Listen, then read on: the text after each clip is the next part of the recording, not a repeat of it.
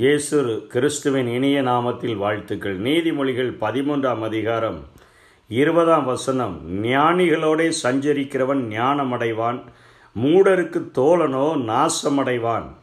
அதாவது பூவோடு சேர்ந்த நாரும் மனம் பெறும் என்கிற ஒரு தலைப்பின் கீழே. நம்முடைய மக்களும் நீதிமொழிகளை எழுதின சாலமோனைப் போல அநேக பழமொழிகளை எழுதுகிறதிலே தலை சிறந்தவர்கள். ஆகவே அழகாக எழுதியிருக்கிறார்கள். பூவோடு சேர்ந்த நாரும் மனம் பெறும் அந்த தலைப்பின் கீழே இந்த செய்தியை நாம் தியானிக்க போகிறோம். இன்றைக்கு வேதத்தில் நாம் படிக்கும்பொழுது நமக்குள்ளாக ஒரு கேள்வி உண்டாகும். ஞானம் யாருடையது என்ற கேள்விக்கு நீதிமொழிகள் தருகிற பதிலானது நமக்கு ஆறுதலாக இருக்கிறது. தேடுகிற உள்ளம் கொண்ட அனைவருக்குமே அந்த ஞானம் கிடைக்கக்கூடியதாக இருக்கிறது.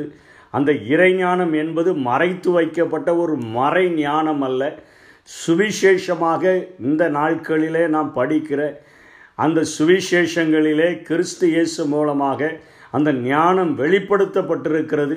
அதை அடைகிறதற்கு நம்மிடத்தில் ஆர்வம் இருந்தால் போதும். நம்முடைய சரீரங்களை ஒடுக்கி கீழ்ப்படுத்தி வாழ்கிற ஒரு கட்டுப்பாடோடு கூடிய ஒரு வாழ்க்கை இருந்து நாம் உழைத்தோம் என்று சொன்னால் ஞானத்தில் பெருகத்தக்க தகுதி உடையவர்களாக நாம் மாறிவிடுவோம். ஞானவான்களுடைய ஐக்கியமானது அவர்களோடு கூட நாம் வைத்திருக்கக்கூடிய உறவானது நம்முடைய வாழ்க்கையில் அதை பெருகச் செய்யக்கூடியதாக இருக்கிறது. அதைத்தான் ஞானிகளோட சஞ்சரிக்கிறவன் ஞானமடைவான் என்று சொல்லி பார்க்கிறோம். இங்கே இதற்கு ஆதாரமாக சாலமனுடைய வாழ்வை நாம் எடுத்துக்கொண்டோம் என்று சொன்னால் ஒன்று ராஜாக்கள் நான்காம் அதிகாரம் இருபத்தி ஒன்றாம் வசனம் முப்பதாம் வசனம் முப்பத்தி ஓராம் வசனங்களிலே அவர் எப்படியாக ஞானத்திலே சிறந்து விளங்கினார் என்பது எழுதப்பட்டிருக்கிறது.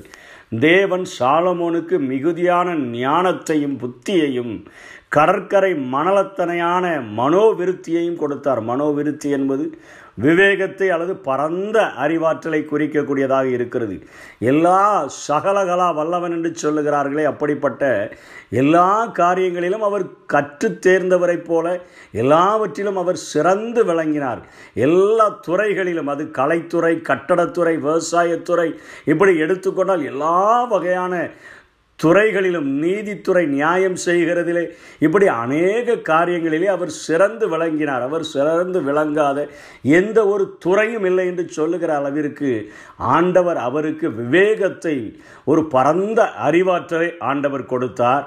சகல கிழக்கத்தி புத்திரரின் ஞானத்தையும் எகிப்தின் சகல ஞானத்தை பார்க்கிலும் சாலமோனின் ஞானம் சிறந்ததாக இருந்தது சுற்றிலும் இருந்த சகல ஜாதிகளும் ஜாதிகளிலும் அவன் கீர்த்தி பிரபலமாயிற்று என்று சொல்லப்படுகிறது. அந்த நாட்களிலே முப்பத்தி ஓராம் வசனத்திலே முப்பது முப்பத்தி ஒன்றிலே நாலாம் அதிகாரத்திலே ஏத்தானி ஏமான் கல்கோல் தர்தா போன்ற அனைவரிலும் சிறந்த ஞானியாக ஆண்டவ அவரை செயல்பட்டார் என்று மாற்றப்படுகிறது.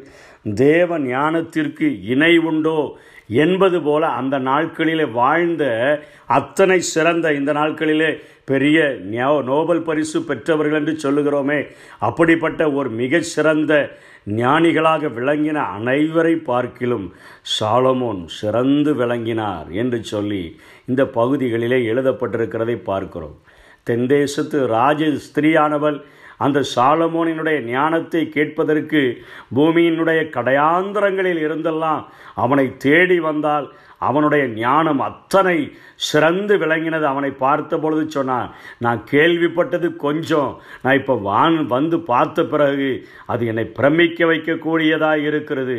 நான் கேட்டது பாதி தான் ஆனால் இப்போ நான் முழுவதையும் காண்கிறேன் என்று சொல்லுகிற அளவிற்கு அத்தனை ஞானியாக சாலமோன் விளங்கினதை நாம் பார்க்கிறோம். இயேசுவே புதிய ஏற்பாட்டின் நாட்களிலே அழகாக சொல்லுகிறார் சாலமோனுடைய சாலமோனிலும் பெரியவர் இங்கே இருக்கிறார். அத்தனையாய் சாலமோன் அவர்களுடைய நாட்களிலும் அவர் அத்தனை ஞானவானாய் விளங்கினார் என்பதற்கு வேதம் நமக்கு சாட்சி சொல்லக்கூடியதாக இருக்கிறது. இதை அவர் எப்படி பெற்றுக்கொண்டார் என்று சொன்னால் அவர் ஒன்று ராஜாக்கள் மூன்றாம் அதிகாரம் ஐந்தாம் வசனத்திலே ஆண்டவர் அவருக்கு தரிசனத்திலே தோன்றி நீ விரும்புவதை என்னிடத்தில் கேள் என்று சொன்ன பொழுது அவர் சொல்லுகிறார் நான் சிறு பிள்ளையாக இருக்கிறேன் தன்னை தாழ்த்துகிறார். ஏராளமான ஜனங்களை நியா நான் நியாயம் தீர்க்க வேண்டும் ஆண்டவரே. இத்தனை பெரிய ஒரு தேசத்தை தந்திருக்கிறீங்க.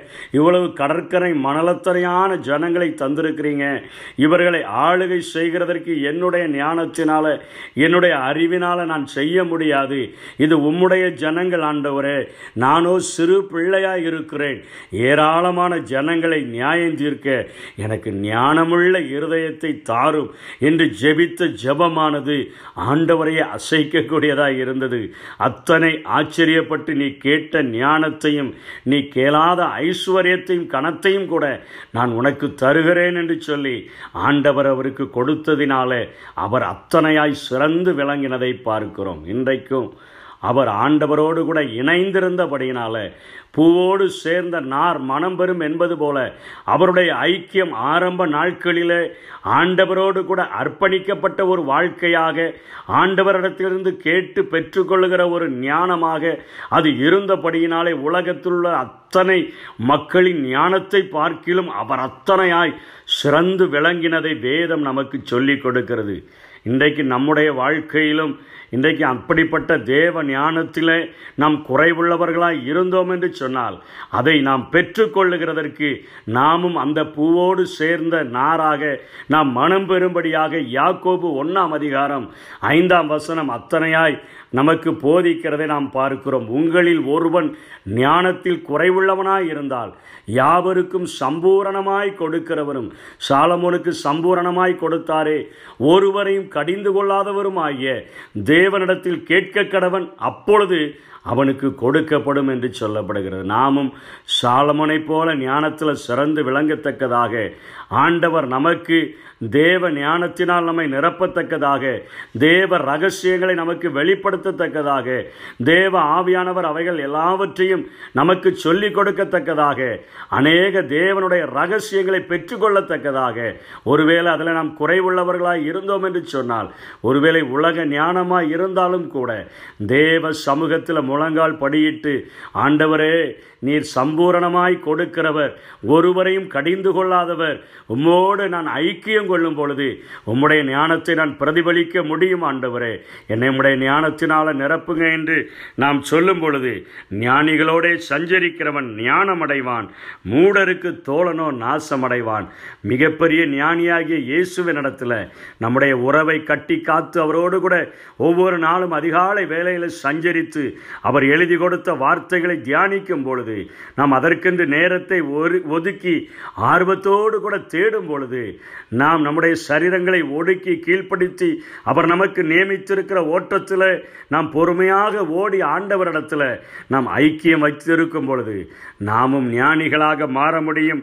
ஞானிகளோடு சஞ்சரிக்கிறவன் ஞானமடைவான். பூவோடு சேர்ந்த நாரும் மனம் பெறும் என்கிறது போல நம்முடைய வாழ்க்கையை ஆண்டவர் ஆசீர்வதிப்பார். கர்த்தர் தாமே இப்படிப்பட்ட கிருபைகளை தந்து நம்மை வழிநடத்துவாராக. ஆமே செடியான உம்மோடு இணைந்து விட்டேன் கொடியாய் படர்ந்து கனி தருவே.